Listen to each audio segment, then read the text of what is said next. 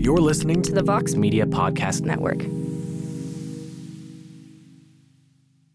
Hey, this is Ariel Helwani, host of the MMA Hour on the Vox Media Podcast Network. Each week, we interview the biggest names in the world of mixed martial arts and beyond. So tune in live every Monday at 1 p.m. Eastern over at MMAfighting.com or download the show afterwards on iTunes, Stitcher, SoundCloud, and wherever you get your podcast. We'll see you then.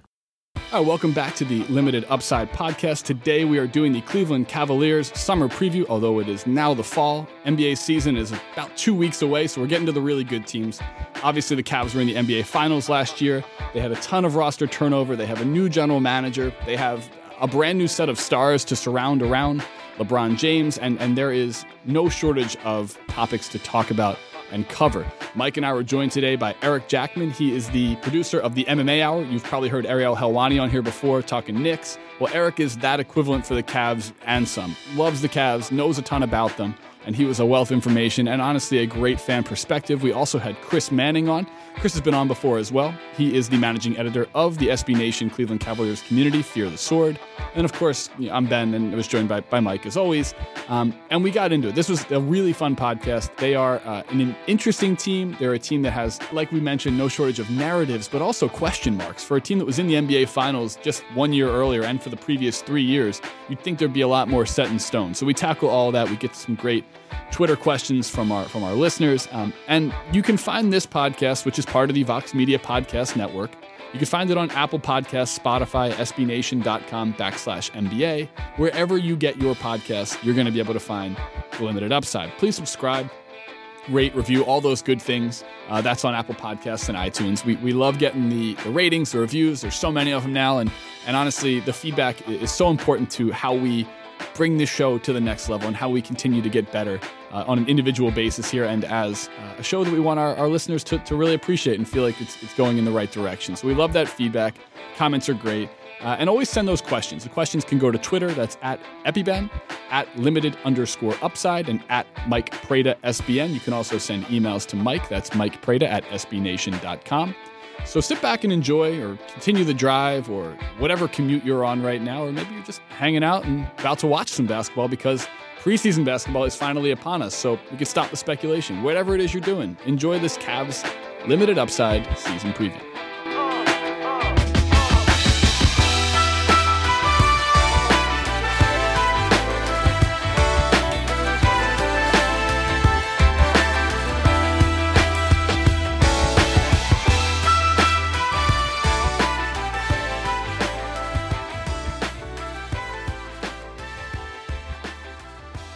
Welcome back to the Limited Upside podcast. Today we are doing the Cleveland Cavaliers summer preview, although I guess summer is officially over, so it's kind of like the fall right before the season starts preview. Joined, as always, by Mike Prada, and today we have a few guests. Uh, Chris Manning has been on this podcast before. He's the Fear of the Sword managing editor, the great SB Nation Cleveland Cavaliers community. And then welcoming for the first time, we have uh, Eric Jackman, who is the MMA producer. Uh, sorry, I should say the MMA Hour producer. We've had Ariel Helwani on here before. He's kind of the right hand man there. He's also a Cavs super fan, although not from Cleveland. Has an interesting backstory that we will have him tell as to why he is a Cleveland put, Cavaliers putting him on the fan. spot. Eventually, it's a good story and takes us into some some fun names from the past. Maybe a banana boat reference will come in. Oh there, yes, Mike. yes, very Uh, much so. But with that in mind, guys, welcome to the Cavs preview here. Thanks for joining us. Thank you. Very nice. Very Thank nice. you very much, guys. Excellent. Man, we have a lot to talk Yeah, about. Where yeah. do we want to start? so I guess the best place to start, we do this for every pod, is is where the mood of the fan base is, and this could be in any number of directions here. Uh, even if you just spanned how you guys felt two months ago to how you felt last month to how you feel this week, that mood changes a lot. So. Eric, since you're going to be the voice of the exact fan that we're looking for here, and then Chris, maybe because you have some more of that editorial integrity to uphold here, you can go second. wow, you're So- being kind of mean to our. This is a lot of integrity to uh, Well, a this is- podcast. This is accurate. Come on. I, I want to get the mood of the fan base, fan being uh, capital in bold there. Eric, what are you thinking right now about this team? What's the one word to sum up the mood of the fan base right now? Um, I would say hopeful, um, but let me jump in and say that uh, by no means do I consider myself a journalist with a capital J. Oh, Um, so Ben, feel free to to slag me off on, Okay. on anything there. um, but uh, I'm hopeful. I'm I'm hopeful, and that word is very different than it would have been two weeks ago, two months ago. Um, currently, the season is upon us, and I'm hopeful.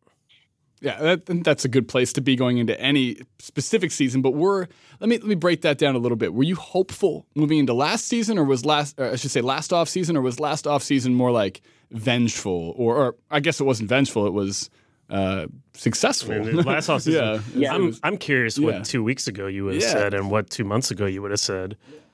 moving moving into last season, it was cocky. Uh, moving into two months ago, it was depressed. moving into two weeks ago, it was I'll be all right or okay. Um, and now I'm back to hopeful. So he swung all pendulum of emotions. I think you ended up in the right place. Chris, what, what about you? Right now, I would say energized. I think you're seeing people very excited about what this team has changed. I think the DNA of the team being potentially different, because I'll believe it when I see it, is is something unique that we're actually going to not get to just see Kyrie and LeBron iso ball with Kevin Love standing on the side for most of for most of the games.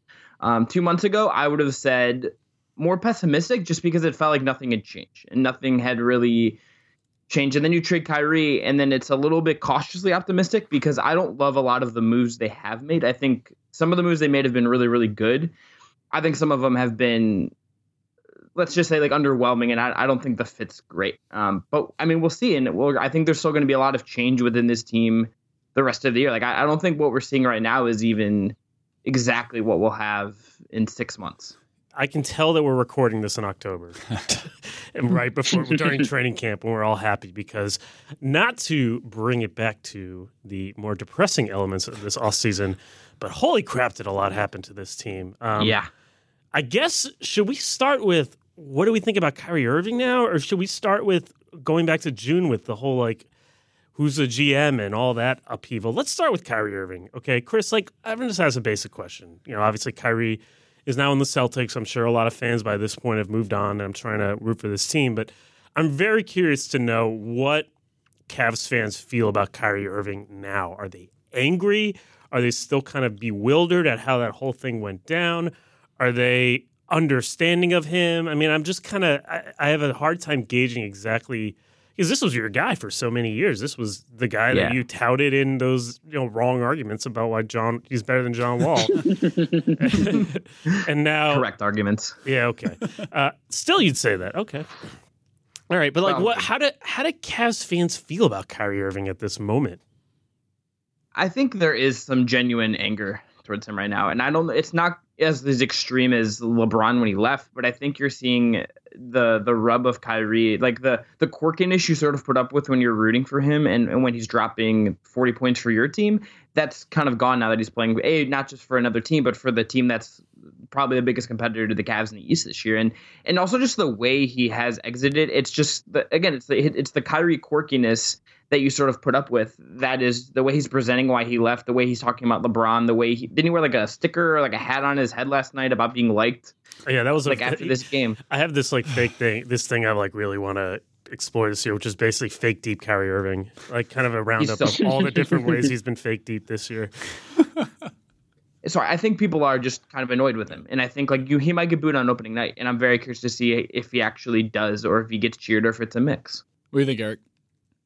as as the resident Cavs fan, um, I wanted to name my daughter, my my daughter who's going to be born in about a month, um, after Kyrie. I was exploring Kyra, Kira, all kinds of combinations of that. That's no longer true. I used to I used to believe that the world was flat. I no longer believe Oh that to be true. After Wait, so then your world literally turned upside down. my my world literally changed with with the departure of Kyrie Irving. But but to be you know and, and there's there is an element of, of truth to that. Kyrie was my favorite player, and um, if you flash back to when he signed his um, contract with the Cavs, at the time the Cavs were not a great team, and he was making a commitment to them, and it was something that not a lot of players I imagine would have made um, in his position. He really showed that he wanted to be a Cavalier, and at the time that told me that he was going to be a Cavalier for life. I, I was convinced of that, and my worldview uh, got quickly changed. Now, obviously, adding LeBron to any team is going to to alter the dynamics and, and change that up. But I truly, in my heart of hearts, when he signed that contract um, long term, I really believed that he was going to be a Cavalier for life, and I, and I was ecstatic. Um, his departure is um, something that, that will hurt the fan base, and and I personally Um, don't know how to feel about it. I'm still de- dealing with that, and it's not going to get any better because Isaiah Thomas is going to be on the shelf for so long. If he was coming back and playing right away, I think that would be alleviated. But that long term um, heartbreak is going to be there until Isaiah comes up and, and produces on the court. Not excited about Derrick Rose? I was going to say, if you're a point guard relationship guy, you have two new candidates to, to hop on board with here. Yeah. You know, I mean, that, what? What? They both play point guard, Mike. No, I'm just kidding. no, it, it's true though. But I think you're you're partially right about, or not partially. It's obviously your opinion, but you're right about the fact that it would be a little easier to see the pieces play out on game one, knowing that okay, well, we don't have Kyrie anymore, but look at what IT does with LeBron.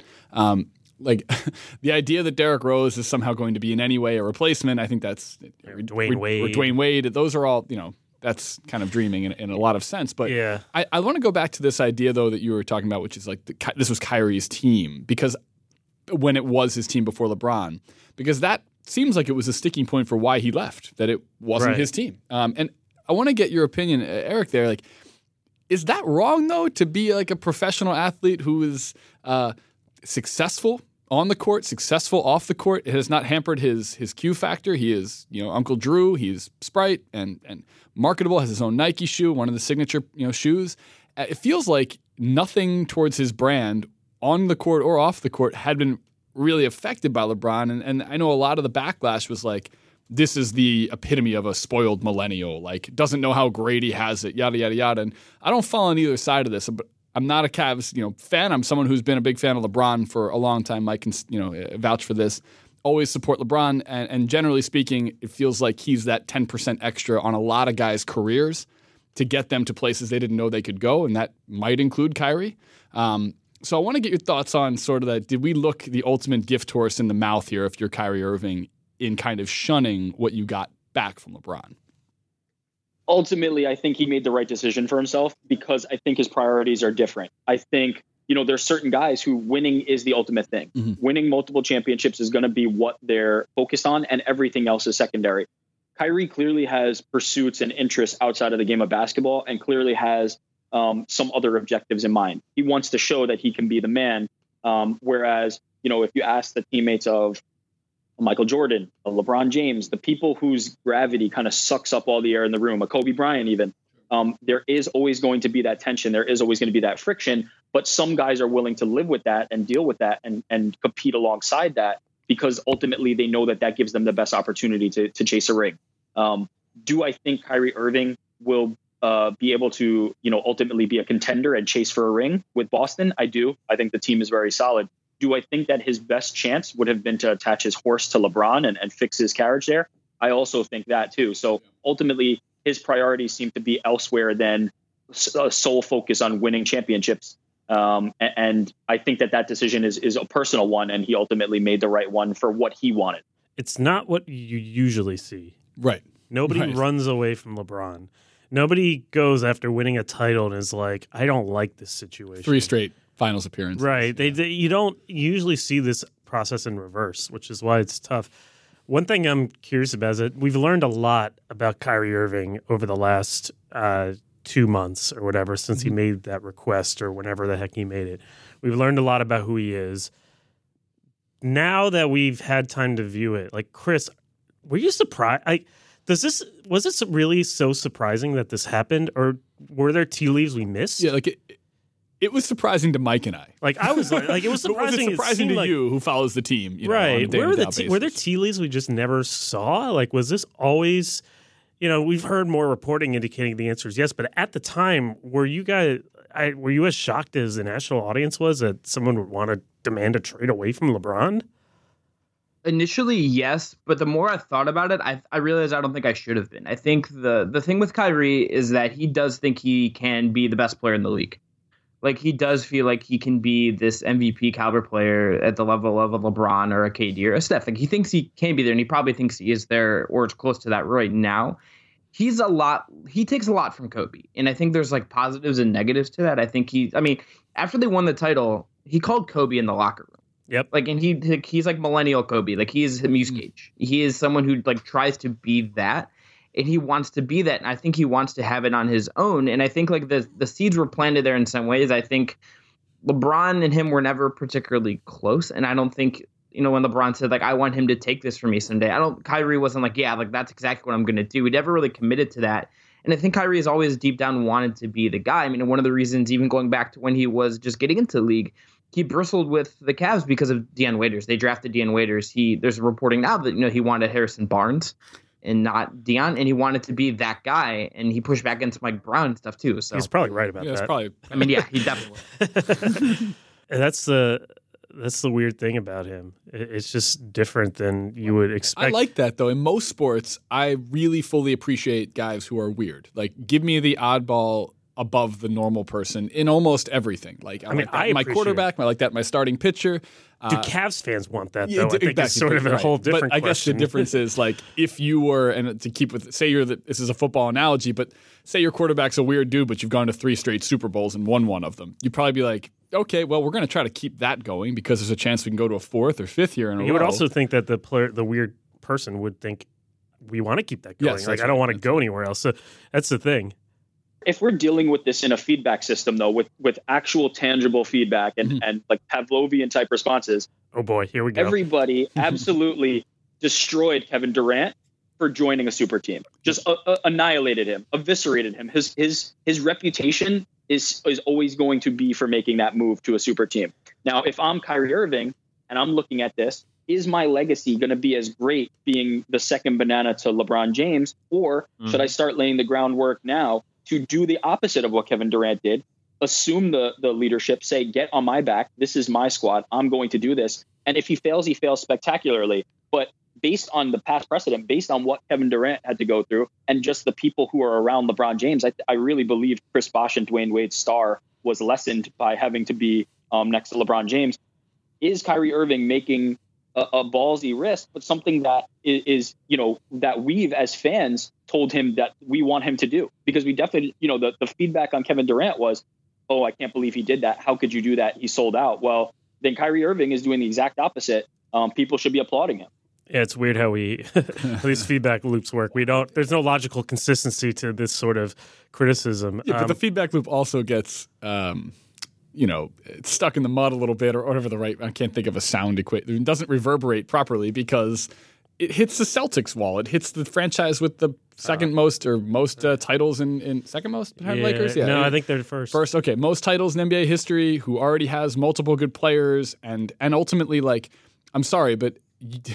Danny Ainge's snark Oh, is God, the here we is the go. loudest Ben- sound. Ben is in, winding in up the his Celtics hate. Here we go. We're like, we're like three wound up the doll. Look, they're gonna love this. this is, Cavs hate the Celtics. This is they're the arch rivals. Come on. Um, we've wound up the doll. On the, before we cap the the quick part of this Kyrie conversation and get into David Griffin and the first part of the offseason, which feels like ten years ago now, but it was only three months ago. Um, how long until you see Kyrie Irving uh, and Chris? Feel free to take this one first in that Celtics jersey, potentially leading them to another one seed in the East, a matchup where you might play each other in the Eastern Conference Finals Probably will. probably will. How many games into just the regular season will it take before you're like, all right, fuck this guy? Probably opening. I mean, opening night, right? Like the band-aid's getting ripped off on opening night. Right. One. I like. Gonna that. get booed. Well, uh, He's gonna get booed. he's gonna get booed. Yep, he is. And then he'll and then he'll be that'll be the mental cutoff for him or for the fan base. I mean, from from a Cavs perspective, I can understand why he's not a particularly sympathetic character. Right. The way he basically said, "I don't want to play for your team." yeah. Uh, so I, I mean, I would think that you already don't like him. I just, it's such a Yeah, for me, that's already started.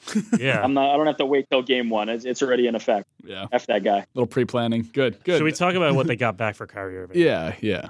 Um, because it feels like not even David Griffin himself, to give you a David Griffin uh, name drop there, could have made a trade that was basically as this, uh, you know, positive for the franchise. Like if you're going to get rid of a Kyrie Irving, the haul back better be substantial, not just short term but long term. Um, and it feels like they probably got the best value for any of the superstars that were moved uh, this offseason, with with which we have a lot to measure against. Paul George, Jimmy Butler, et cetera in getting Crowder, it, uh, the draft pick, uh, Zizic, are you guys happy with that haul and not just happy with it for the short term, but is this a type of trade where you're like, well, this will mitigate the loss of a guy who's 25 years old and about to go into his prime? With LeBron James playing footsie with the franchise as he continues to do, Yeah. um, there's no there's no alternative. You have to secure a, a future, and I think that future is in that in that Brooklyn pick. So um, ultimately, if if I knew ahead of time that Kyrie Irving was gone, which at that point we did. Um, and this was the package that we get back. I can live with this. I can absolutely live with this. Um, I don't know if there's a better alternative. The only thing I'd say is if if this was known ahead of Paul George and that discussion, um, I would have liked to be, you know, in that conversation. And and it sounds like there was a deal with Paul George and Melo coming to the Cavs. If the sticking point was, hey, we're giving up Kevin Love for it, um, throw Kyrie Irving there. Hell, give me give me that trade um, and land me Paul George and and Carmelo. But um, if I if I get back a draft pick and Isaiah Thomas proves to even be 70 or 75 percent of what he was, uh, Jae Crowder has a, an amazing contract. I'm ultimately happy with it. Yeah, it's amazing how different this offseason could have been. The butterfly effect of so many different things with the Cavs, with because the, they had a deal for Paul George, Yeah. and it was the Pacers that pulled out. Um, so there's definitely that, and it's it's amazing to think about what that could have been. Uh, they, they kind of checked off all the boxes with this trade. I don't know if it's going to add up to like what they ultimately want with all that, but they they kind of if you looked at the trade as a checklist, they hit the two boxes, and the question is whether that actually helps the team in the long run. But so, how do we feel? Uh, it's amazing we're we're we kind of forgot about this because how busy the offseason was. How do we feel about the whole drama with uh, Isaiah Thomas's hip and delaying that trade? it is what it is. I mean, like I don't think you were ever gonna get any more from Danny Ainge. You know, like you already got kind of everything you wanted. I was sort of surprised they got the Nets pick in, in some regard, just Yeah. because of what that could be. And I think like you are, if you get that and you get Zizic and you get Crowder's contract, I think it's fine. And it's and it seems like right now a lot could change, but it seems like he is going to be back before the new year, and that's better than it seemed like they were talking about it might be. Like there's some indication that they thought he could be out longer. There are some reportedly arth- arthritic issues with his hip, and that's going to be a concern. But if he comes back and you ha- you can supplement him in other ways, and you, because you have LeBron, you can do that. I think it, it's okay. Like I don't think they needed to get more from that, or should have backed out of the deal for that. I think it ended up being nothing. It was weird that we wasted so much time with that. Yeah. honestly. So much time. Yeah, I mean, but obviously the big concern is Thomas's hip. You know, we've we could talk a lot about Thomas. and I think the answer for a lot of this is we don't know uh, when he's going to be back. But you know, Jae Crowder is a big help to them, and that's a nice piece. I think he's a little overrated, but he's kind of what they need. He's the guy who gets that 10% from LeBron, though. And then whatever overrated aspect you feel about him is like, oh, well, now he becomes a better version of, of himself. A little he's, bit he's more Shane elevated. Battier for what they were. Yeah, he's, he's sort of like, yeah, that's a good analogy. Yeah, Shane Yeah. Battier. Battier was super integral part of the first title. Yeah, I know. Yep. Yeah, I mean, they don't have uh, some of the other pieces. I was just. yeah, yeah, no, I think that we got a little, we swung a lot of the way on Jae Crowder, but I mean that you're right. They got a lot. I mean, I'm surprised that they got the Brooklyn pick. I'm surprised that they tried to get more after the Isaiah Thomas thing. I mean, Well, and so much of the conversation about like the Celtics this season, and this is coming off the heels, guys. We did the Wizards preview like last week, and they're a team that had almost no roster turnover. Mm-hmm. And then obviously we're doing the Celtics next week, and we're talking to you guys now. So much of the conversation around the Celtics, you watched, you know, their first preseason game last night. It's all these new pieces, how they're going to fit together. The Cavs have had tremendous roster turnover now. I mean, LeBron is going to have to deal with a completely different type of team uh, in in two ways. One, defensively, you think a guy like Crowder could assume some responsibilities and take that lift a little bit off of LeBron. But then, an offensive standpoint, I mean, Kyrie gave LeBron the ability to take off multiple possessions, to go ISO, and LeBron know that they're going to get a good look. Uh, and specifically in points of the game or in different matchups where LeBron wasn't going to get as as strong of a look or as strong of a one on one matchup. So it is it is fascinating to see. But overall, you guys would give uh, Koby Altman a, a strong grade on his first big move in charge of the team uh, in replacing David Griffin. It sounds like Yeah, B absolutely. plus he at gets least. an A. you know B plus and an A there. Is that what I just got? Yeah. Okay. Yeah. Yeah, I mean, the, high marks, high marks for a young guy uh, from Brooklyn, right? So that's uh, kudos to him. We got to shout out our Brooklyn uh, brethren here. I live there. Um, really fundamental question: Are they better now Yeah, than they were yeah. last year? I, I think they can be. I think a lot of, but a lot of this is it's. I need to see what they do differently because I think one of the things that they're teasing is that they are going to play a little bit differently. Like Lue at, his, at the first presser for Isaiah and the new guys was very clear in saying that like Isaiah is not going to just be Kyrie, and they're talking about Crowder in ways that it's a little bit different, and they're talking about adjusting the offense a little bit. So I think they can be better. I think they're certainly deeper.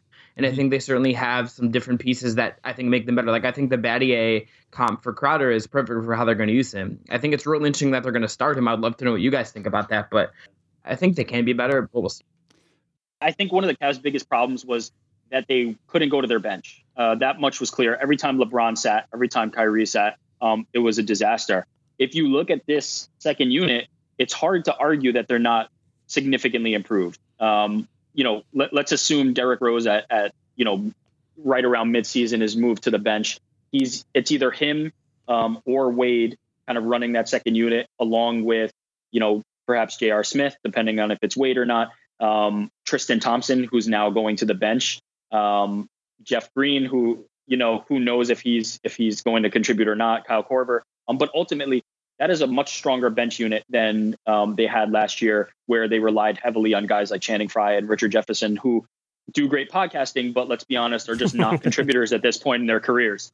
Um, so even though the, the roster construction is missing that huge piece in Kyrie Irving, um, I think spread out over the rest of the bench from you know one to twelve, they're they're significantly improved, um, in my opinion. Yeah, it's an interesting team. They have a lot of good. Well, I don't, I don't know if the right word is good, but they have a lot of guys who are going to be positionally fluid on the wing, which is the fix. Mike and I were talking about this the other day. Mike has a, a, a, theory here about, and it's accurate. Most teams are kind of merging into the same thought process on how to play positionally. That there's this, uh, or to not play, or to not play. I guess the key is to not play positionally, yeah. right? And and that deconstruction leads to having, you know, you want to have as many Shumperts, Smiths, Oh, uh, Shumpert too. That's yeah, right. I forgot Jeez. about Shumpert. I'm assuming he's coming off the bench too. I would think that he's not starting. right, right. He's, okay. he's in yeah he's in their like bench unit right now, ahead of Jefferson and ahead of uh, all the other guys they have on the wing. Right, and then like Korver's a guy who in specific games will have more value, and in other games not as much. But it's good to have that positional flexibility with interchangeable parts that add multiple different tools. Um, you know, again, I hate to keep bringing this up. I keep mentioning the Celtics, but like it, it helps them to have a smart to protect what Kyrie is deficient at, and vice versa. And I feel like that's going to be one of the keys to this Cavs team is that depth that Eric just mentioned was not there last year, and to be able to do that from a multitude of angles. Whereas some games we need a little bit more court spacing and shooting, Korver will play 28 minutes that game, and maybe maybe next game he only plays 15. The idea is you won't have to really wear out any of these guys to get to where you eventually want to go. And I think an important point to this Cavs team is much like last year, it does not matter if they have home advantage. It still it still won't. They are not playing for the regular season. They have the time afforded to them to figure out how to make these pieces work because it's go time once the playoffs well, start. I don't totally uh, agree with that. Okay. So I, I think there are two problems with the way they're set up, or two complications. One is they have a lot of players, but you know, will they all accept their roles? I think that's a huge question with Wade, a huge question with Rose, a huge question with the number of their players. You know, do, what exactly is the best way to get out of get the best out of them. You know, can they really play one of those sort of you're in, you're out of the rotation sure. in different ways? The other problem I see is that this puts, I think, a lot on LeBron James that I don't mm-hmm. know.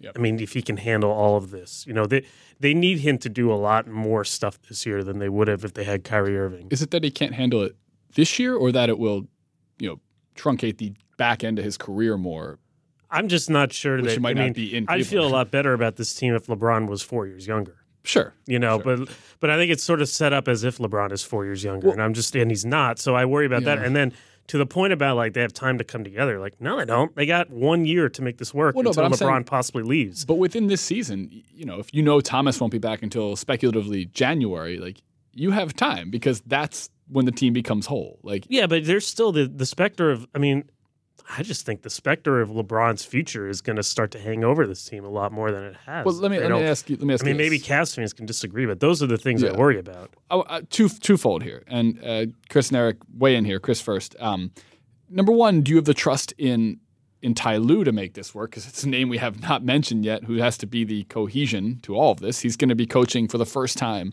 uh, in his coaching career a team that isn't solidified as the clear cut best team in the East. I mean, it, that's probably the, the I think a consensus thought here. Uh, and then secondly, like, um, what what what do we expect to have? Um, I guess I know the best way to say this is, but what is that rotation in your mind that makes them the best team? Like Mike just said, implementing Wade, implementing Rose, but like ultimately, if this team's going to be successful, do either of them play major minutes? Is there is Dwyane Wade closing basketball games for this Cavaliers? How does Dwyane Wade feel if he is not? Well, these are the questions. So, what do you think, Chris? I think personality wise, Lue is pretty equipped to, to handle this because he doesn't Mhm. really. One of the, his biggest strengths as a coach is that he like can connect with the guys. That's part of the reason why he got the job in the first place. Is that like he Yeah. took over for Blatt and like could connect with LeBron and could talk to LeBron. I think the I think the rotation thing is a really uh, to be determined thing because like what is Wade going to be a quasi backup point guard? Like are they going to keep playing Rose once Thomas comes back? You know, I mean, one of the I guess Richard Jefferson who's like a even if he's not a huge on the court presence anymore, he could get cut because they have to cut one more guaranteed salary before the season starts. And like oh, it's either him or to the podcast Calderon. then? I don't know. Like it's, oh it's no, this is real bad. He could just like hang around and drink wine with Channing, I think, so it might be fine. But like they'll have to, it's to be seen. I think Luke can, and I think there just are like I think it will change a lot. I think the two guys that I would say would be the most I'm I'd be the most concerned about would be Rose because he talked at a media day like he was still Derrick Rose that won the MVP, and Wade and Wade is. Wade, and I think those yeah. Those are two things I just Lue will have to navigate, but I think pretty much everyone else, Korver, Jeff Green, those guys should buy, and Jr. will buy, and I think all those other guys should. Well, uh, hey, Eric, level set for me for a second. Is there a scenario where you see this taking so long to gel that they don't end up as one of the top two seeds in the East? Is there a scenario where they slip behind Washington or Toronto? No, I don't. I just don't think LeBron will allow it. You know, he'll get moody in the middle of the season. Um, he'll start taking snipes at people um, publicly or talking about how the team needs to come together. We're not there yet. But ultimately, I don't think they'll fall below number two. I mean, Washington may be able to creep up, but I, I don't think um, LeBron's going to let that happen. And just, you know, at a certain point, there's so much talent, there's so much, you know, good basketball insight and, and skill on a roster that you can't fall below that. Um, Golden State showed that in terms of maintaining their incredible pace, even without Kevin Durant. Um, now we're, we're dealing with different degrees of that, but I think ultimately there's there's enough of uh, a surplus of talent on that team that they won't fall short of two. Right. Um, but again, like I don't think they care. I think even if they were three or four, as long as they're you know playing somebody in the East and not a team over in the West, they're going to be the favorites in that series. So, what is the impact then of LeBron's future going to hang over this season? You know, am I doomsdaying this a little bit? I mean, I mean, certainly nationally, this is the story of the year. Sure, and and I think the benefit of this year versus when he made the decision is that people at the time he made the decision didn't know or expected him to stay in Cleveland. Right now, everybody expects him to go. So Cavs are pl- kind of playing with house money, um, and all the fan base is kind of playing with house money. They got we we got a championship last uh, two years ago, um, and LeBron delivered on his promise. I, I don't think people are as concerned about it as they were um, when he made the the decision because um, the the ring is in the bag and people are kind of expecting him to go. I know I am. I'm I'm not expecting that LeBron James will be a Cavalier uh, after this season, um, unless unless they win a championship and then maybe you re up and and play uh, with Dwyane Wade and maybe you can convince Carmelo and the Banana Boat uh, buddies to come over. Um, but I don't think LeBron is coming back. So I think a little bit of the pressure is off. To be honest, I don't know, Chris. Maybe you you feel differently, but I don't think LeBron's sticking around. I don't think anyone. Can, I don't think anyone can actually answer that question right now. I just, I just don't. I think there's just so much that has to happen for it to, to kind of to play itself in. Like Lonzo Ball has to be good. I think for LeBron to consider the Lakers in a lot of ways. Like that team has to show like promise because I can't just see LeBron next summer being like, I really want to play in LA. I'm gonna punt on competing. And I think unless Well, the can kind of Lakers have to show his that own team, though. I mean, he can basically. yeah, I mean, you can get Paul George and, and whatnot, but I think like just like what if he goes back to OKC? I think there's just like a lot of things that has to happen first.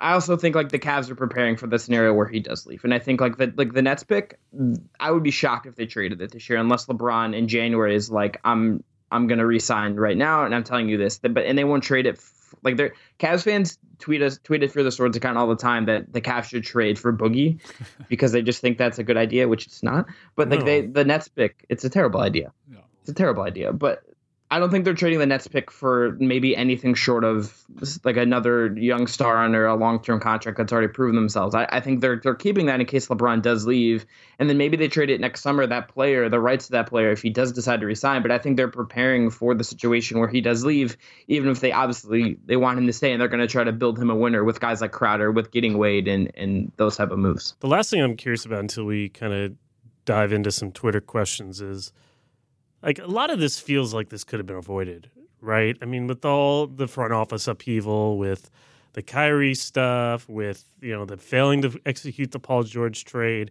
We don't know what LeBron's going to do, and it's interesting that Eric talks about a lack of pressure now. There's, uh, this almost does feel a little bit like the stages of grief that Cavs fans are running through, where it's like they're trying to. There is some. They're seeing the upside in his unclear future, and it, it's good that we've rebranded that. But like, if he leaves again, I mean, that's a that kind of is a disaster, is it not? And in, and if it if it does happen, and if there's still this uncertainty, like how much will do Cavs fans? I mean, have they already moved on from what happened three months ago? I mean, or is this sort of now we got the hand we're dealt, and we're going to do the best we can with it? I mean, certainly, if I were a Cavs fan, I would kind of be still be a little be smarting about how we've gotten to the point where LeBron seemed like a you know I'm going to stay my whole career in Northeast Ohio to whatever has been leaking out over the last three months. Yeah, shopping for uh, schools in, in Los Angeles. Well, I mean, it, you know, after the decision, it's it's kind of uh, BC and and or BD and, and AD. After the decision, there really is um, uh, the world is, is completely different. And now that we're looking at this offseason, um, LeBron is is the one who holds all the cards. You know, we can talk about what the Cavs uh, did in trades and the assets that they got, but this all hinges on LeBron, and kind of the whole NBA kind of hinges on LeBron. Wherever he goes is going to be an instant contender. Um, maybe it's not going to be you know as dominant as the Cavs squad that he has, but if he can lower Paul George to Los Angeles, I have a feeling they'll be pretty damn good. Um, so LeBron holds all the cards, and because he's not making that kind of commitment, and I understand this from Kyrie Irving's perspective as well. If LeBron had committed, I think that conversation would have been different.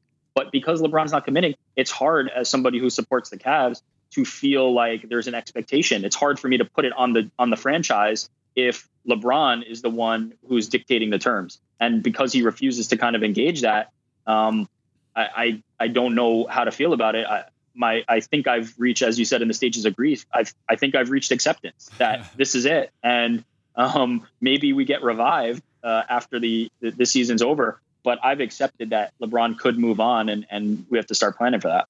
It's interesting because LeBron is, in a lot of ways, the the leader of the movement and the personification of it as well, which is the player empowerment mm-hmm. movement, deciding where you're going to go, the the idea that free agents get to dictate not just where the, where they're going to go, but who else is going to go with them. Um, and in my head, I also think that he's so smart and so fully aware of his own physical limitations as he's going to age that I I have a tough time envisioning him still, even with all the rumors and looking for a school, you know, in in Los Angeles. And part of that's because that's where his primary residence is. So that you know that could be like many NBA players, I should say, that live in California in the summertime and the off season. Um, that could just be you know part of that, but it is hard for me to imagine LeBron objectively looking at the league, the trends, where players are currently situated in Oklahoma City, Golden State, Houston, San Antonio, I'm sure, is not going to be short for moves at some point in the near future with LaMarcus Aldridge's contract.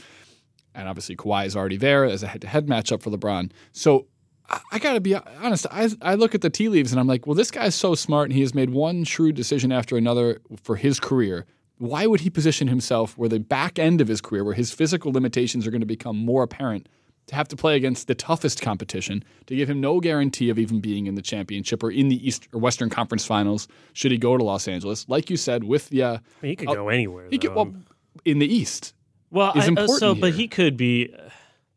See, I think that's true, but I also think the conference. I mean, like obviously, it'd be nice to make the finals or lose in the West Finals, but there isn't. I don't know if there's necessarily this. But like, how much shorter is his career if you were to bring it back ten years? Everything's happened in the West. He's playing first, second, and third round matchups that matter, as opposed to like last year's playoffs, for example. They got to play a preseason schedule until the Celtics. I guess, and depends, they've treated it like. I that. guess it depends where he goes. I mean, he's. This is the thing about all these rumors is that he's probably he could basically import his own team wherever the heck he wants. Right, it's well, just a matter too. of where and yeah. who. I mean, he could. There's probably a move on the chessboard we're not even thinking of that he's noodling and. But the key to that chess analogy, though, is he's no longer the only queen on the board. Yeah, I guess that's you the know, way and, you're looking at it. it It'll be, be fascinating. I mean, I'm, I'm just fascinated by what how the opinion of him, like like Eric was saying, there is not as much ill will if he were to leave. Mm-hmm. It's a very different time in the league, and he started that. And you look at all these; it's almost like everybody is desensitized to this idea that stars will just kind of go where they want. And it's I think that's great. But it's it's interesting how we thought that he could never come back and leave again, and we've gone from that to everyone sort of understands if he were to leave in just a short amount of time. We'll take a quick break though. We've got some really good Twitter questions to dive into some more deep deep stuff with this cast team. This is a limited upside podcast.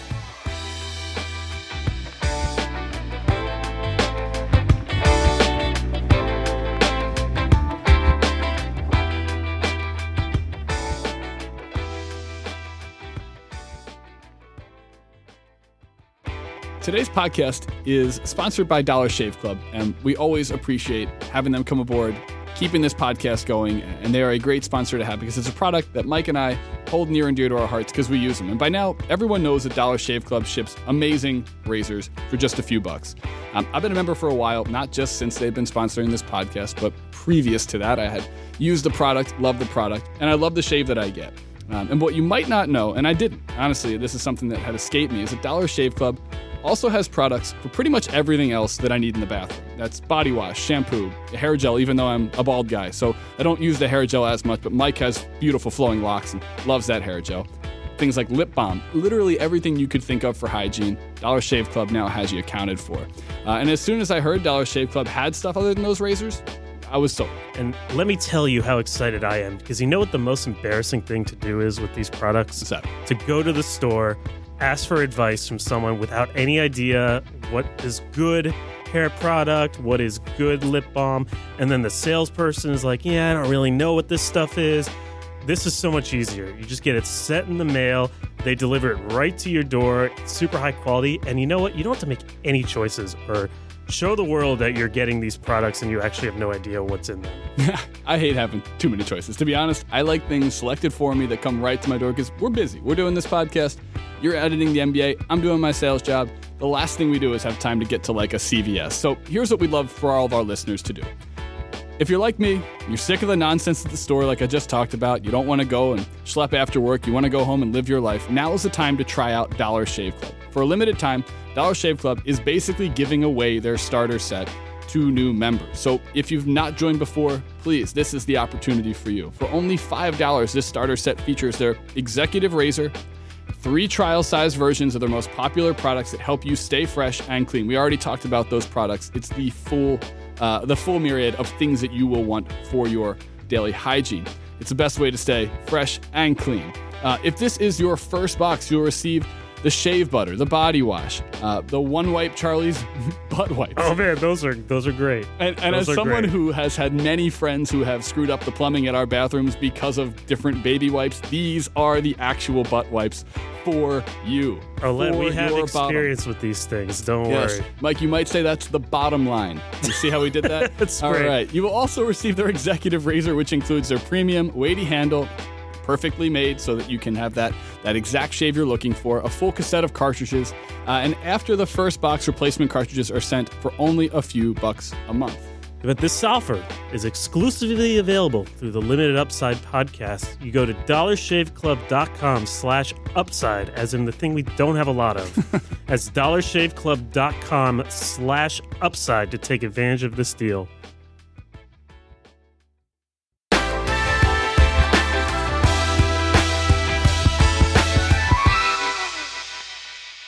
We're back. Limited Upside Cleveland Cavaliers podcast. There's a lot to talk about with this one. We've got Chris Manning from Fear of the Sword. We've got Eric Jackman. He's the producer of the MMA Hour uh, with MMA Fighting and Ariel Helwani. He's also a huge Cavs fan. We've already hit, I think, the big, big topics with this team. Now we're going to get into some of the more nitty gritty stuff because there is a lot of, while the big things are really important with how the Cavs are this year, it's how can you not talk about that stuff? There are a lot of interesting sort of like we've sort of hinted on the rotation questions. What does this team look like? Let's start with this topic. And Chris, I'm curious to hear from you first. The Cavs recently made a starting lineup change. Kevin Love is starting at center. Tristan Thompson coming off the bench. Um, is this going to be a permanent move? I think at least for a large portion of the year, yeah. Like I could see it changing down the line. I could see it changing depending on who they're playing if they want to go with something more traditional and, and what's really been the, the staple of their lineups the last couple of years. But I do think what they what Lue is trying to do is to do a better version of what they did in the playoffs last year defensively, which is just have LeBron playing free safety. They're going to have Crowder defend. The opposing team is the best scorer, so the Gordon Haywards of the world in the East. Uh, probably, you know, other small forwards. Like when they play the Warriors, it'll be Durant.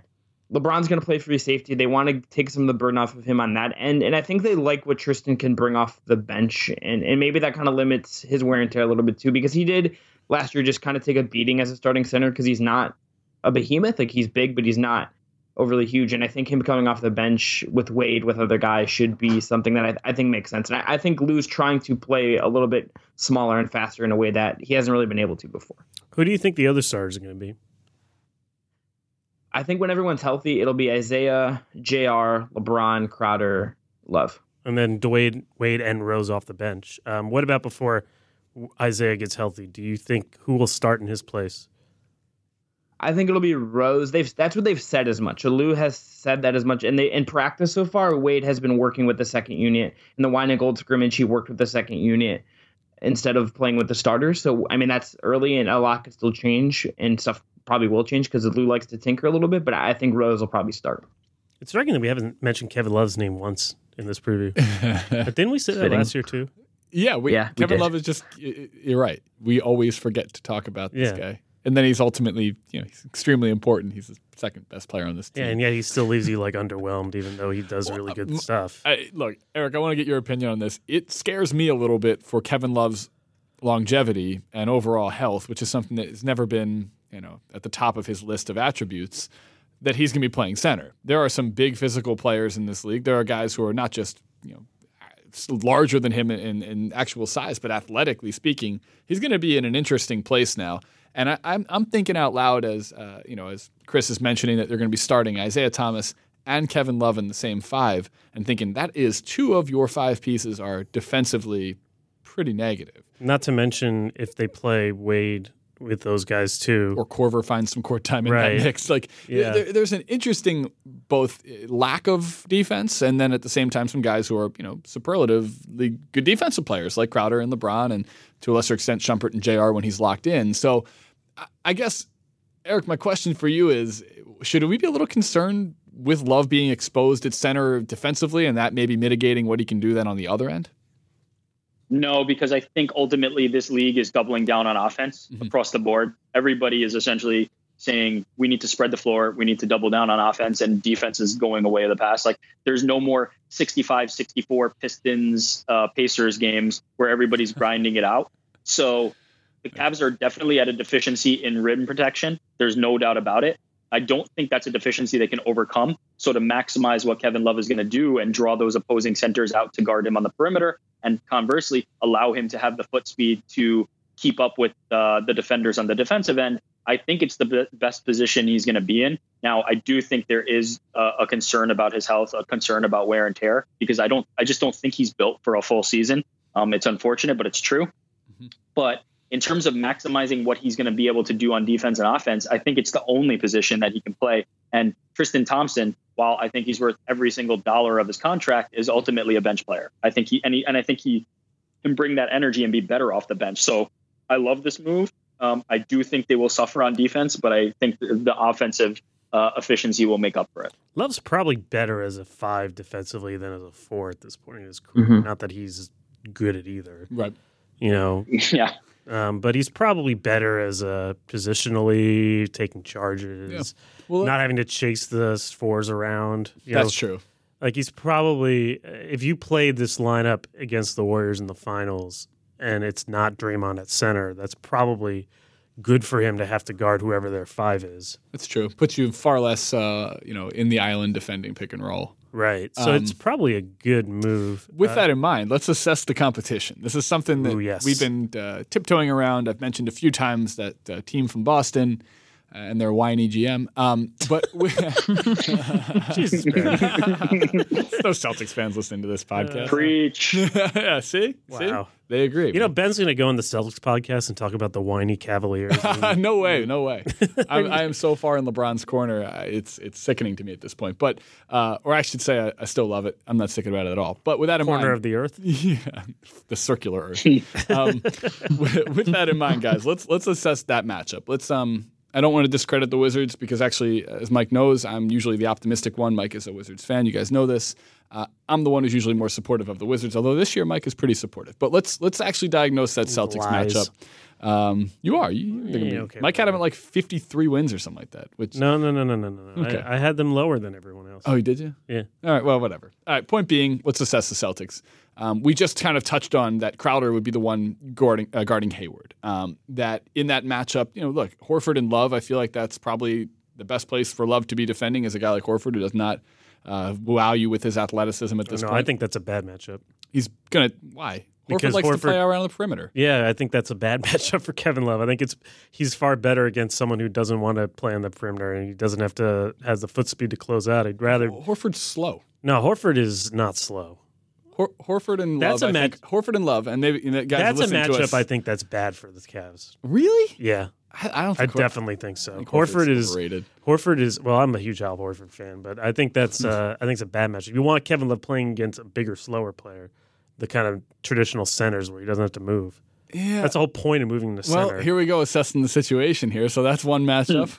the Hayward Crowder is another matchup. Um, obviously, Kyrie and Derrick Rose, Kyrie and Isaiah, Isaiah. Kyrie and uh, Dwyane Wade. I don't know where Wade really guards at this point, but Right. let, let's break that down. How do you guys think this matchup has swayed with the player movement over this offseason? And do you still think that uh, the Cavs are in the upper upper hand in, in that uh, in that matchup, Chris? I think the Cavs are still better. Um, I would, I would, I would say that Love and Horford, like Love has done really well against Horford the last couple playoffs, and I think I don't think that can be discounted. Agreed. That's true, I but that Tom- was Al Horford at the four. Well, you still, I mean, you still have Tristan Thompson to come in and, and deal with Horford too. Like I think the Cavs will have that rebounding advantage still. I who and who does Boston have to guard LeBron? Yeah, see, Like that's is Jalen the, Brown and Marcus Smart that's really the going thing to that I- do it? that's the thing that I think gives Cleveland its biggest advantage is that they do not the the Celtics don't have Crowder anymore to guard LeBron. yeah, right.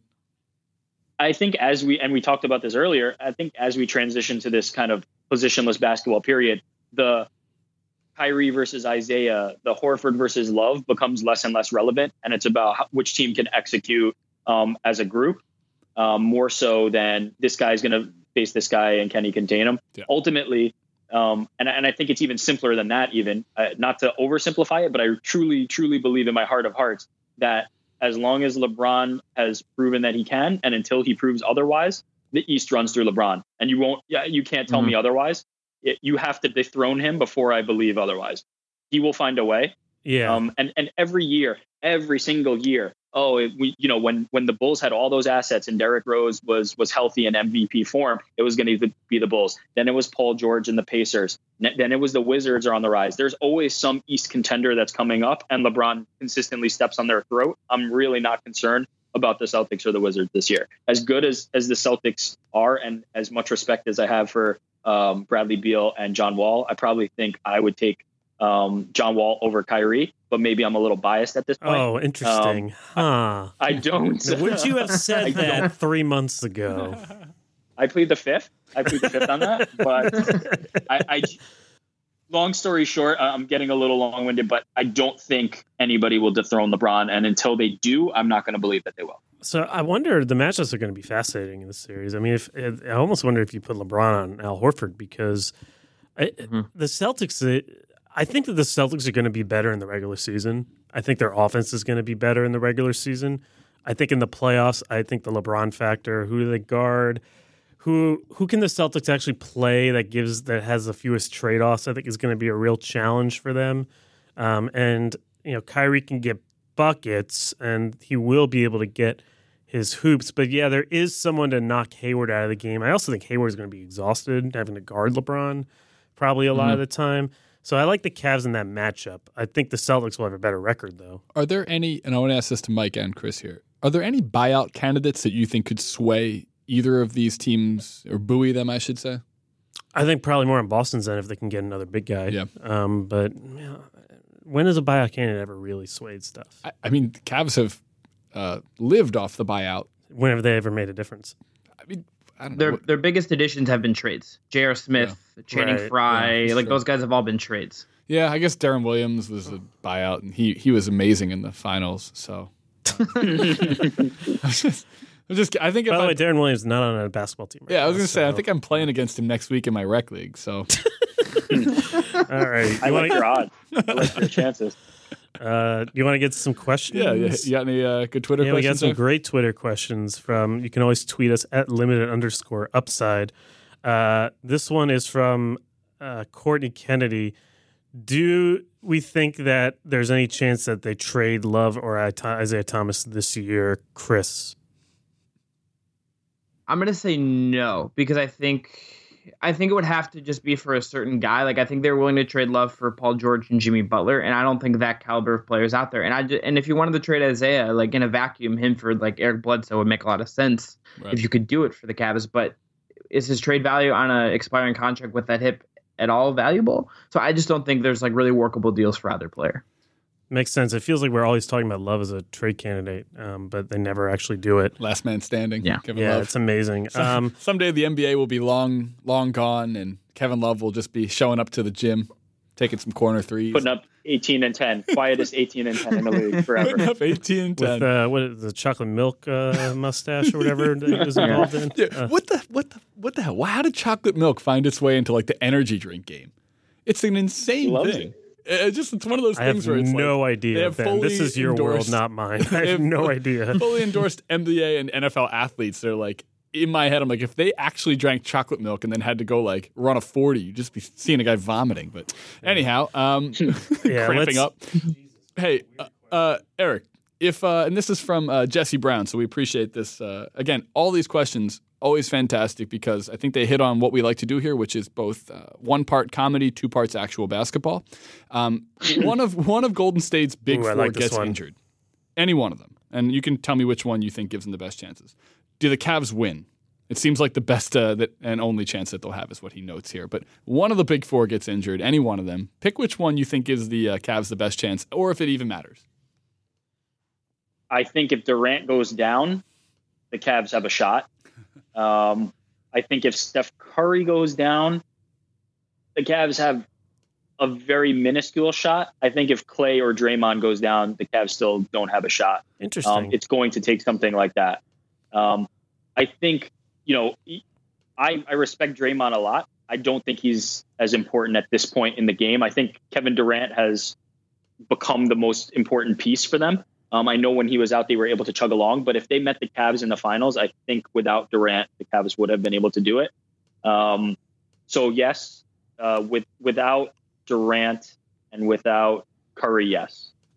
Interesting. I'm not sure I totally agree with all that. I think in, in last year's finals, Durant was a difference maker. I think if Draymond is still incredibly important to them, uh, just because there is sort of the combination of him and Durant on the defensive end, and they don't have anyone. I mean, if Draymond's not there, they don't have their ability to play their style of play. Hmm.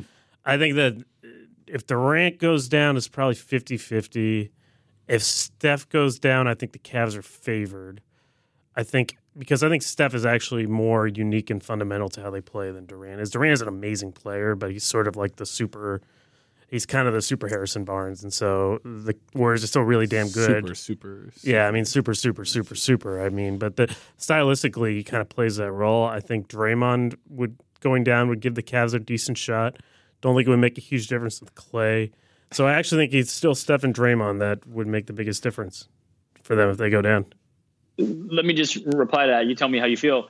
I think the Cavs wouldn't be able to take advantage of the absence of Draymond, uh, of Draymond in a, in a significant enough way. Is that? Whereas I think, the, well, I just don't. I think their offense is either gonna gonna operate the way it is or it's not. And I think Draymond, um, and, and they're gonna either grind out those games or not. I think Draymond's presence will will affect it in in one direction or the other. But I think the pressure that Durant and Curry are going to put on them defensively is going to make Isaiah Thomas and and um, Kevin Love guard um, is more significant than what they're going to be able to to gain in offense with Draymond out. I just Mm. don't think I don't think this Cavs offense is as high powered um, as it needs to be to take advantage of Draymond being out. I don't think they could blow the doors off. Whereas I think if if they see the opportunity, if their eyes get wide when Durant is not coming down the court and draining pull up threes to win games for them, um, or Steph Curry similarly, I think they'll be able to play a little bit looser and and take some of that pressure off. I think their defense sucks. Quite frankly, I just think it's going to be terrible. It's going to be a, an abomination, and anything to mitigate that will really, really help them. Hmm. Well, in the finals, it certainly was Durant making the bigger difference. Yeah. So uh, there's that. Uh, Let's see. I have a question here. Uh, Cedi Osman, uh, Oh. real or fake person? oh, just kidding. I'm just kidding. oh wait, I do want to ask that this the, one. That's the real question, Mike. but I, I, we'll save that one for last. Here's a here's a more serious question from Jacobo Pellegrinelli. Uh, D Wade, Derrick Rose, are they going to play together a lot? Like, how is that possibly going to work as a combination? it won't work. Like that's like the that's the problem because like they're just they're neither of them provides any spacing. Rose has to have the ball in his hands. Wade has to have the ball in his hands. I don't know how they're going to make that work because I I really don't think they should play together. They're go- and they're both bad defensively. Like you know they're both going to get attacked Right. pick and roll. That's right. Like I, I don't see the upside. I don't I don't really see the upside of Derrick Rose on this team at all. Like I don't even think he's a like I don't think he's a good fit with LeBron. I think he's the opposite of what has been the type of backup point guard that's really worked with LeBron. If you go back to Delly, it's a guys who could defend and shoot threes. Rose does neither of those things. That's true. Although you run out of choices at a certain point in the free agent market. It's true. With Isaiah out, I think Rose can competently run the first unit alongside LeBron, and Dwyane Wade kind of you know mixes in in, in a combination of second unit and sometimes starter minutes, but maybe from the bench. Um, with a healthy Isaiah Thomas, I really don't see where Rose can even be on this team. It doesn't really make sense Mhm. to me. Um, so that's ultimately where, where I land, but it, it's going to be an interesting to one to, to find out if if Dwyane Wade can willingly accept running the the show from with the second unit and from the bench. Um, I think Rose gets squeezed out, and I think the Cavs are are ultimately pretty good uh, in the second unit. Never forget that the Cavs signed Jose Calderon on the first day of free agency and then signed Derrick Rose three weeks later. Yeah, well, hey, you gotta love those ham, that ham that Jose cooks up. Uh, who closes? this is also from uh, Cor- uh, Courtney Kennedy. Who closes between Jr. and Wade? Uh, is Wade gonna play in the closing lineup most often, or no? I think they both could close, which is not really answering the question, but I would say they both probably will end up closing. I, I think like Wade, depending on Isaiah, I guess Wade and Jr. I think could play together in a closing lineup, but I Hmm. think. I, I just I think like Wade can nominally play the point. You could hide him on against certain teams. Like I think you could probably get away with him against Smart with with Jr. shifting onto Kyrie, and then you just figure that out. But I mean, they've had Jr. and Steph a lot the last couple of years when they've needed to. So I think they both could close. I, I think it's not going to be one or the other. I think in the other lineups it might be one or the other. All right, and now the question that our longtime listener Corbin Ford Watson asked us, uh, and we please spend as little time as necessary on this question. um, you guys are familiar with the game uh, Do Mary Kill? Yes. Yes. Yeah, so we've been playing in a lot of these teams that have maybe younger talent uh, and trying to figure out where they fit in the pecking order. We've been playing a game called Max Play Trade, where you pick one to max, one to kind of see what they got, and one to get rid of. Corbin Ford Watson asks Max Play Trade, Ante Zizic, Kay Felder, and Walter Edy Tavares. Which one are you maxing? Which one are you playing? And which one are you trading? It's a very important question. Maybe I'll start. Um, I'm going to trade Kay Felder. No, you know what? I'm going to trade Zizic because I think he still has some value as as um, a mysterious option. Okay. I'm going to max uh, Edy Tavares Wow. because I'm going to keep him around for team photos because he's the greatest thing ever. Um, and just his his imposing size is going to provide value to the franchise in opportunities that have nothing to do with playing basketball. And Like what? I'm going Like when the NBA, just you know having him hang around. He's the he's the Cavs lurch. He's going to answer the doors. Maybe he's going to um, pick pick up large objects and move them. Um, I think there I think there's values that he can do outside of of basketball. And when they talk about like Um, the team's average height, they need him because like you know without it, it drops to like six eight. Well, the other him, well, I mean, the other thing though is uh, this is the other factor you have to consider. K, if you trade K Felder, then Isaiah is the shortest player on the team. it's true. it's true.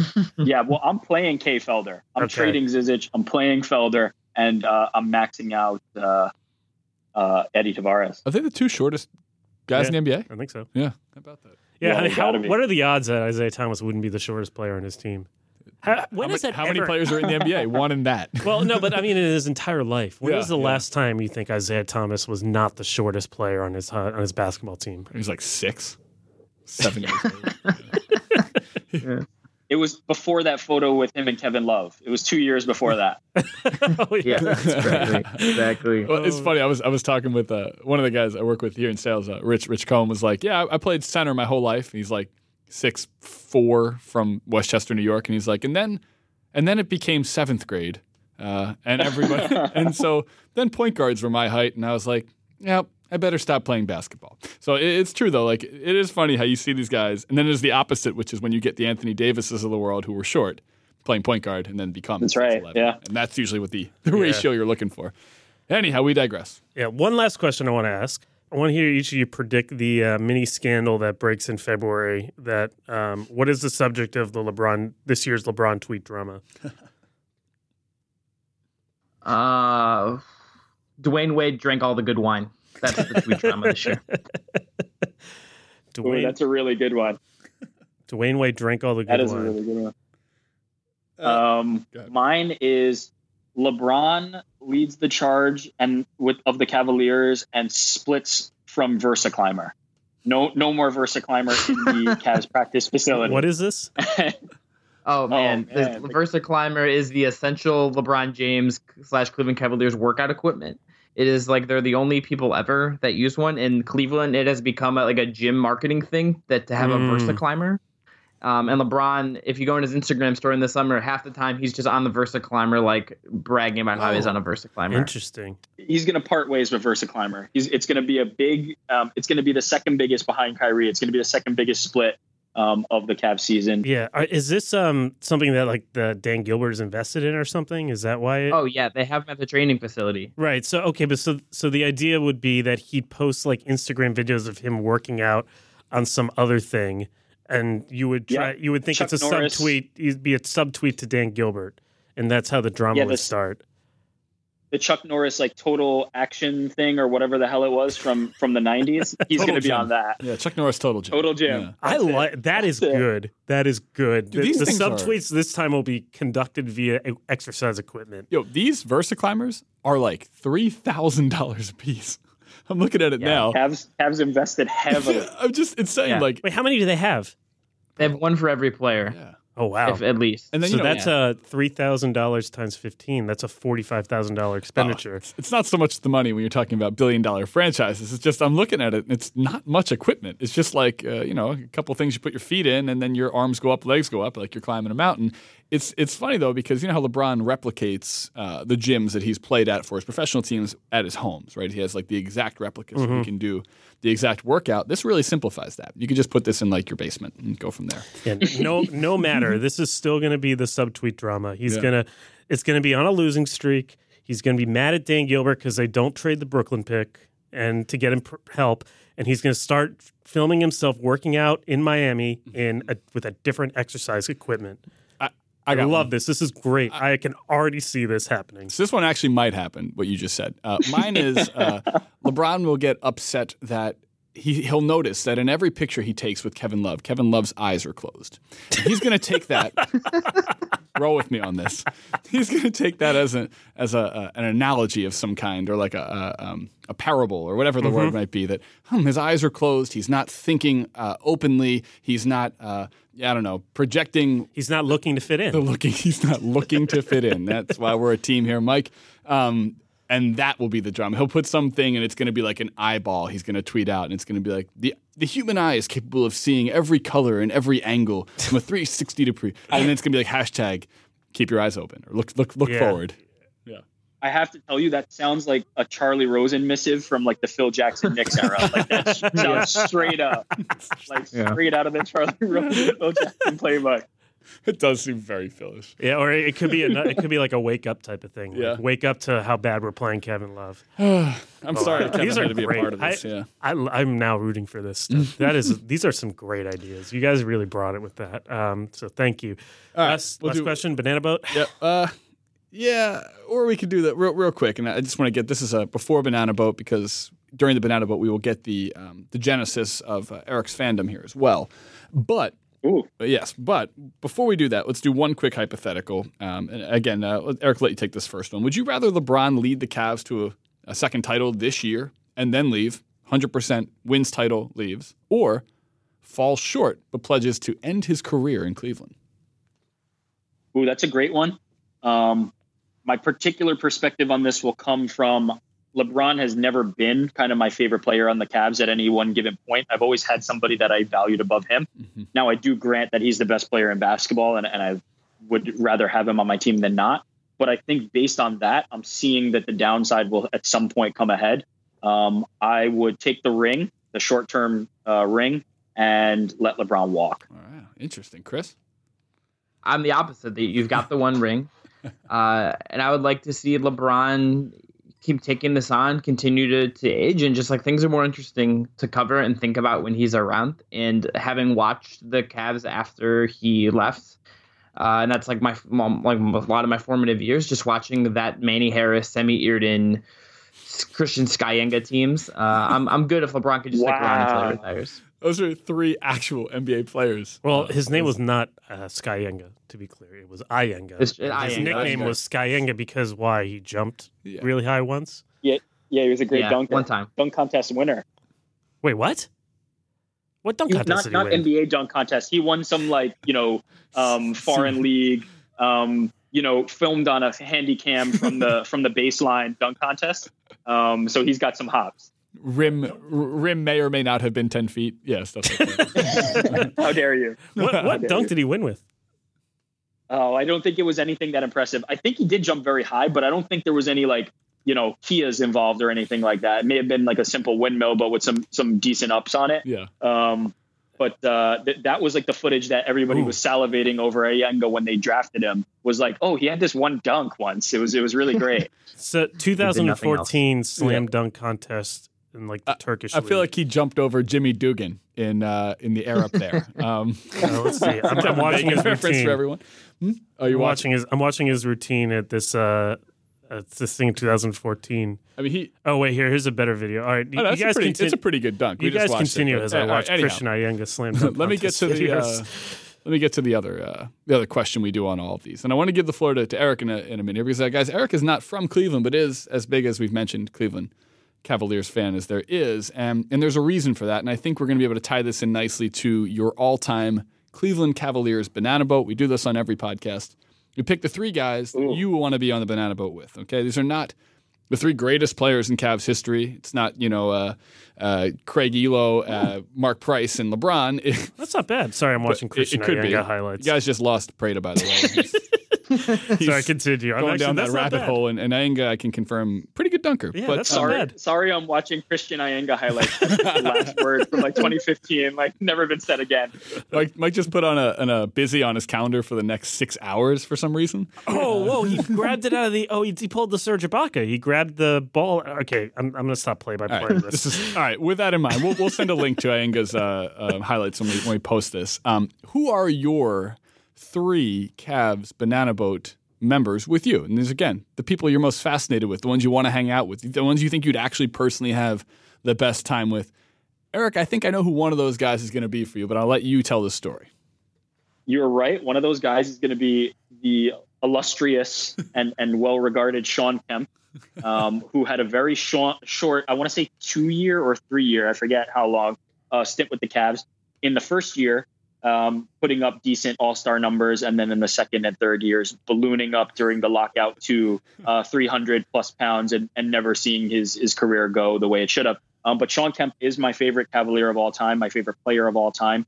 And the story of how I became a Cavaliers fan was in the late 90s, early 2000s. I was, you know, becoming a basketball player, playing myself, watching um, obviously the tail end of Jordan's career um, and into the the start of, of 90s, early 2000 basketball. And at the time, I didn't have a basketball team. Uh, my parents are not sports fans. They didn't push the Knicks on me. I live in New York. They didn't push the Knicks on me. Uh, so I was shopping with my mom, and everybody was wearing champion jerseys at the time. It was the hottest thing in school. I asked my mom to buy me a champion jersey at the store we were at.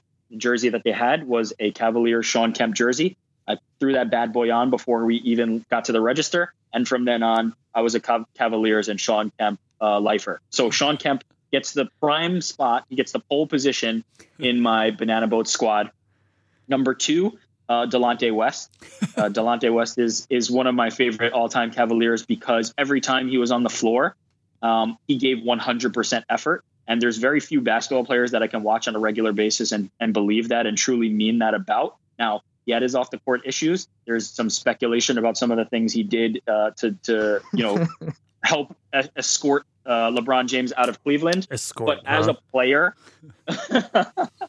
as a player, um, you knew that every single time Delonte West stepped on the floor, you were getting 100% effort. I've seen him do the LeBron chase down on guys, um, and there's nobody that that I believe um, in in Cavaliers history kind of had that energy, had that like will to win. Now he wasn't the best player, but that will to win that he had.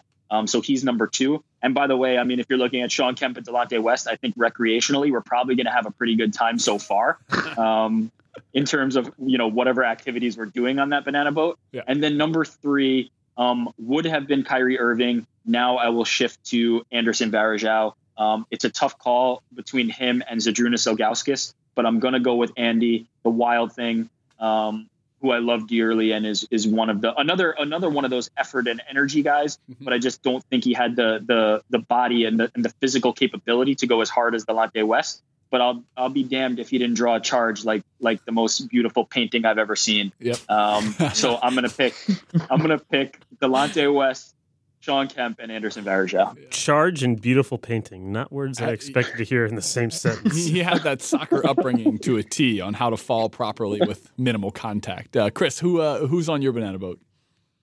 Delonte West is a great pick. Um, obviously, my first one is J- is J.R. Smith. Like that's just the obvious, um, and like specifically shirtless J.R. Smith. like specifically plucked out of the time stream. Like was off was off of Henny and Champagne for three weeks. J.R. Smith. Um, I thought about World B. Free. I thought about Wow. Z. I thought about Varejao. World B. Free, the '80s legend, and just his name alone would make him fun. Um, thought about LeBron, but I just feel like I, that could get kind of petty. Um, so I'm I'm going with the the illustrious podcast hosts. My last two, RJ and Channing. Like you know you're gonna have fun. Mhm. You know you're gonna get to goof around a little bit. You know Channing's gonna literally just make fun of everybody and just keep things kind of loose. And you just know that it's not gonna get too crazy, and they're gonna be able to keep Jr. kind of from going all the way over the edge. So it's it's all it's all modern cast, which is kind of boring. But uh, Jr. RJ and Channing, I think would be a fun banana boat. If you had to pick one from the '90s teams, I'm trying to think who would you even want. Those teams were good, but not Yeah. exactly.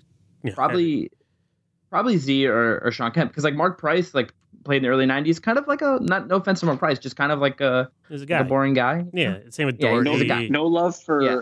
no love for like uh, you know Vitaly Potapenko, Tyrone Hill. Can't say I would have Um, had love for those.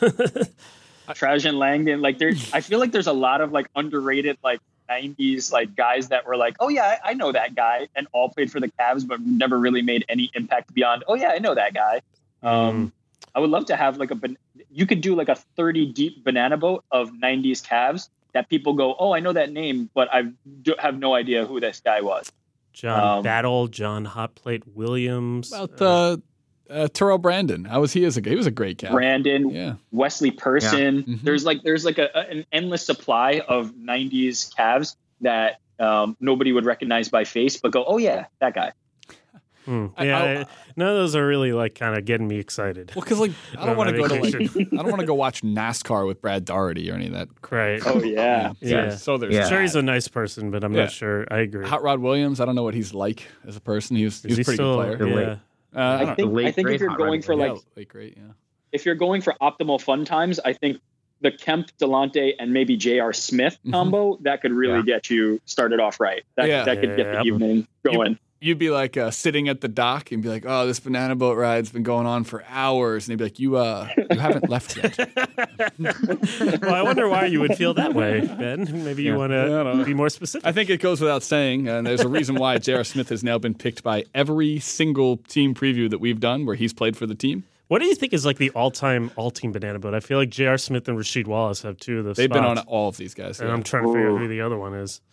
just, I thought- just tells you where all of our guests and hosts' personalities lie. Mike, Michael Beasley's making a strong case this week. Michael Yes, he Beasley is. uh, putting, out, putting out those vibes this week that he's making a strong case. Yo, that was the dumbest conversation I've ever heard in my life.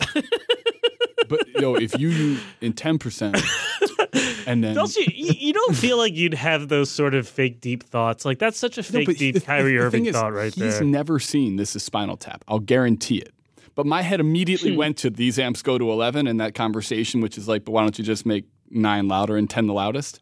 Because that's exactly what he was going through. right there. Don't lie. You've had that thought. Fl- He's just asking questions. No, He's just it- trying to figure out like how this is, works. Uh, anyhow, He's just trying to learn more. Like, don't tell me you haven't had that thought. Let, us just say the only thing I'm truly upset about for this NBA season is that we'll never get a scenario where Phil Jackson and Beasley both walk into the cafeteria and all the tables are pretty much filled and they have to sit next to each Oh. other and have that conversation Wow. because that would have been with fantastic. J.R. Wow. Smith. Yeah, it would have just ended with something getting sparked and them walking away. Yeah. All right. Um, so predictions. Uh, yeah, let's get to the predictions. that. Do we both think they're going back to the finals? Yes. No. Yes. Yes. Okay. Okay. Is LeBron going to stay or go?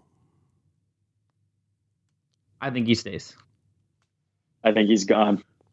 I think he's gone as well. Hmm. uh, I don't have a really strong opinion. I think they will they win the East regular season. Yes or no?